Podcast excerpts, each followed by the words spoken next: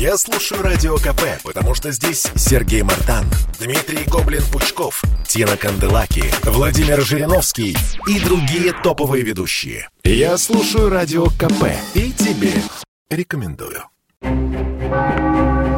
Коридоры власти.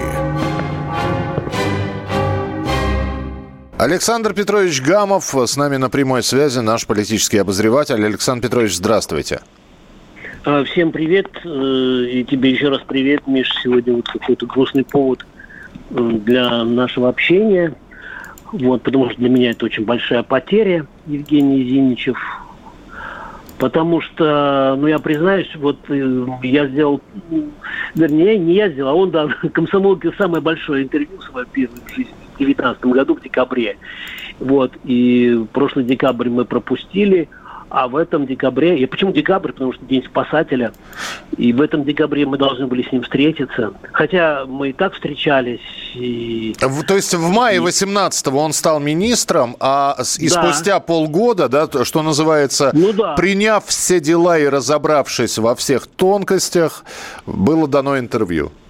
Ну, может быть, не во все. Там сложный механизм, конечно, МЧС, он очень много сделал. Вот я сейчас вот э, вы меня застали, ваш звонок заставил, за, застал меня за тем, что я отправлял э, на радио. Мы, к сожалению, не успеем его смонтировать.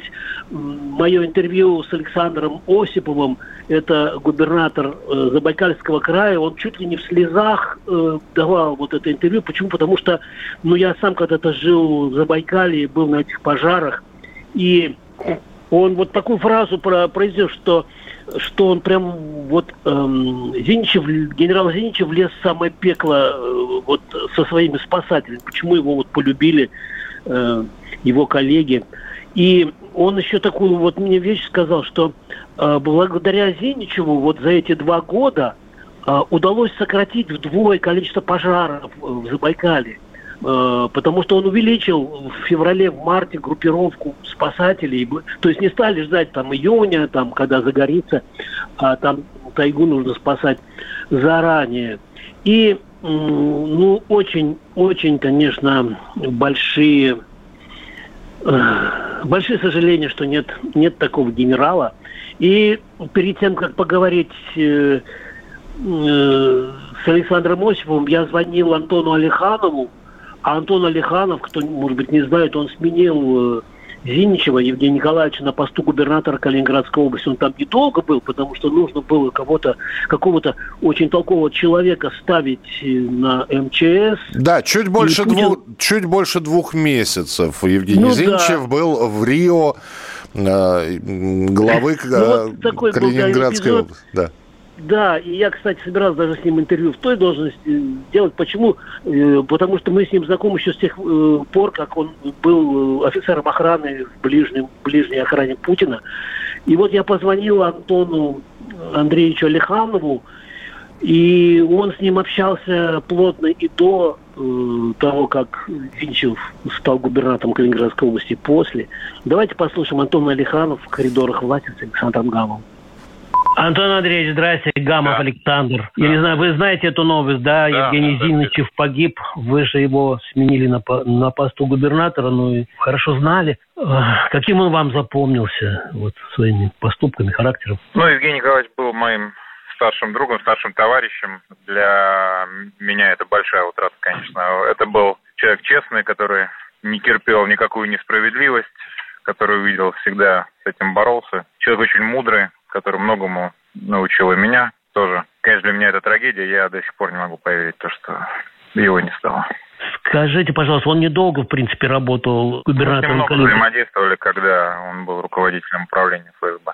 Я был зам, зам губернатором, мы очень много взаимодействовали. Какой-то, может быть, факт, поступок. Ну, я-то его давно знаю, он еще в охране президента да. же работал. Может быть, запомнил. Да не, наверное, Саша, я уже больше, чем я сказал, наверное уже не хотел бы ничего сейчас сказать. Спасибо, будем, да. будем помнить. Ну, вот такой разговор, да. Да. Вот, Миш, у нас с тобой вот был буквально неделю две назад было интервью с Айсеном Николаевым, это э, с главой Якутии, Якутии. да. Вот. А это, собственно, значит, там же Зиничев постоянно находился, и благодаря Зиничеву э, удалось, удалось во, во, во многом там сейчас э, ну, снизить опасность этих пожаров. И там авиация сейчас пошла. Потому что она не могла, ну там задымление очень большое. Я думаю, что мы сегодня и завтра еще поговорим э, о Евгении Николаевиче. И я очень расстроен, Миш, правда. Давай мы не будем сейчас всю передачу эту посвящать, тем более, что мы еще раз сегодня увидимся, встретимся. Э, у нас там лежит с тобой готовый синхрон. Наши ребята, я тебе говорил, приехали расстроенные, которые там работали на э, Восточном экономическом форуме, и говорили нам, что вот э, не удалось взять интервью э, у Олега Кожемяка.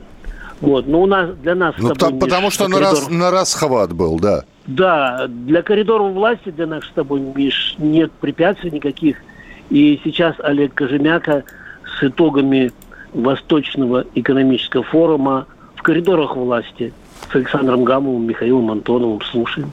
Вы с президентом встречались, он какие-то, ну, резюме, какие-то замечания, какие-то мысли по поводу организации форума вам высказывал? Замечаний не было, и новый формат, и вроде мы его провели, скажем, на хорошем уровне. Ну, вы э, все равно, что называется, ну, корыстные цели в хорошем смысле. Приморскому краю, Дальнему Востоку, что это дает, э, сколько отделений вашего портфеля с контрактами там и так далее? Ну, во-первых, э, сама по себе встреча с президентом, приезд президента, приезд сюда руководителей э, многих крупных компаний, э, министров, это уже импульс в развитии в силу того, что те поручения, которые ранее были даны президентом в отношении Приморского края, те программные мероприятия, которые есть в каждом министерстве, конечно, к форуму подчищаются, стараются подтянуться, поэтому это дополнительный, как говорится, толчок к тому, чтобы программы, касающиеся Приморского края, были на слуху и были актуализированы.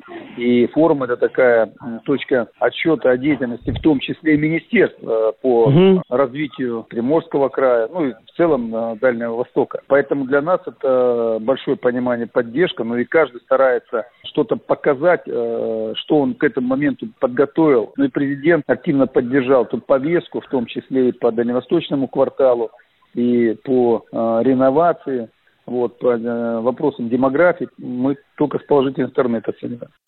Но это были итоги форума, будем так говорить, да, итоги Восточного и... форума. Ну и, я не знаю, у, вас, у нас в новостях, проход... я не все слушал, все проходило или нет, то, что Владимир Путин, который после форума сейчас отдыхает э, в сибирской тайге, он выразил глубокие соболезнования семье, близким, коллегам, друзьям Евгения Зиничева. Вот это то, что новость такая вот пришла. Ну, а если говорить об, об анонсах, сегодня да. у нас девятая, девятая, девятая по счету, Миш, партийная среда с Геннадием Зюгановым и с Леной Афониной в девятый раз – будем, э, в общем, общаться, дискутировать. Только не подумайте, что у нас там вот так, так все приглажено. Он иногда говорит, э, Зюганов, все, вот я принесу, все, ну, он медом занимается, кроме партийного строительства.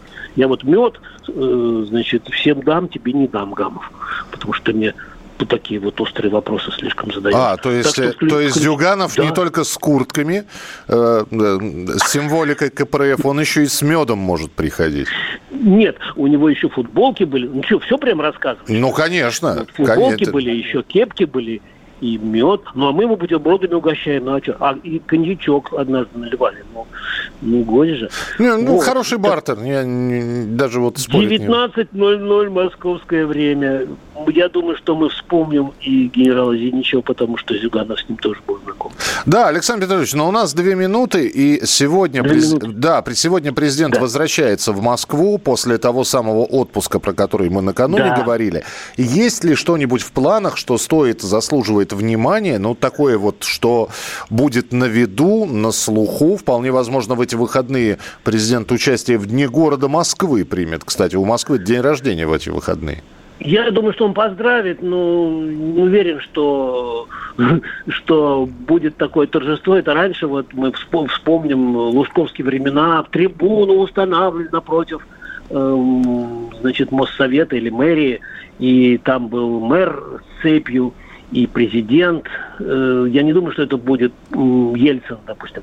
Я не думаю, что это будет все на этот раз. Я э, вчера у Сергея Семеновича Собянина спрашивал, можно ли будет э, выпить, закусить в этот день, салют посмотреть.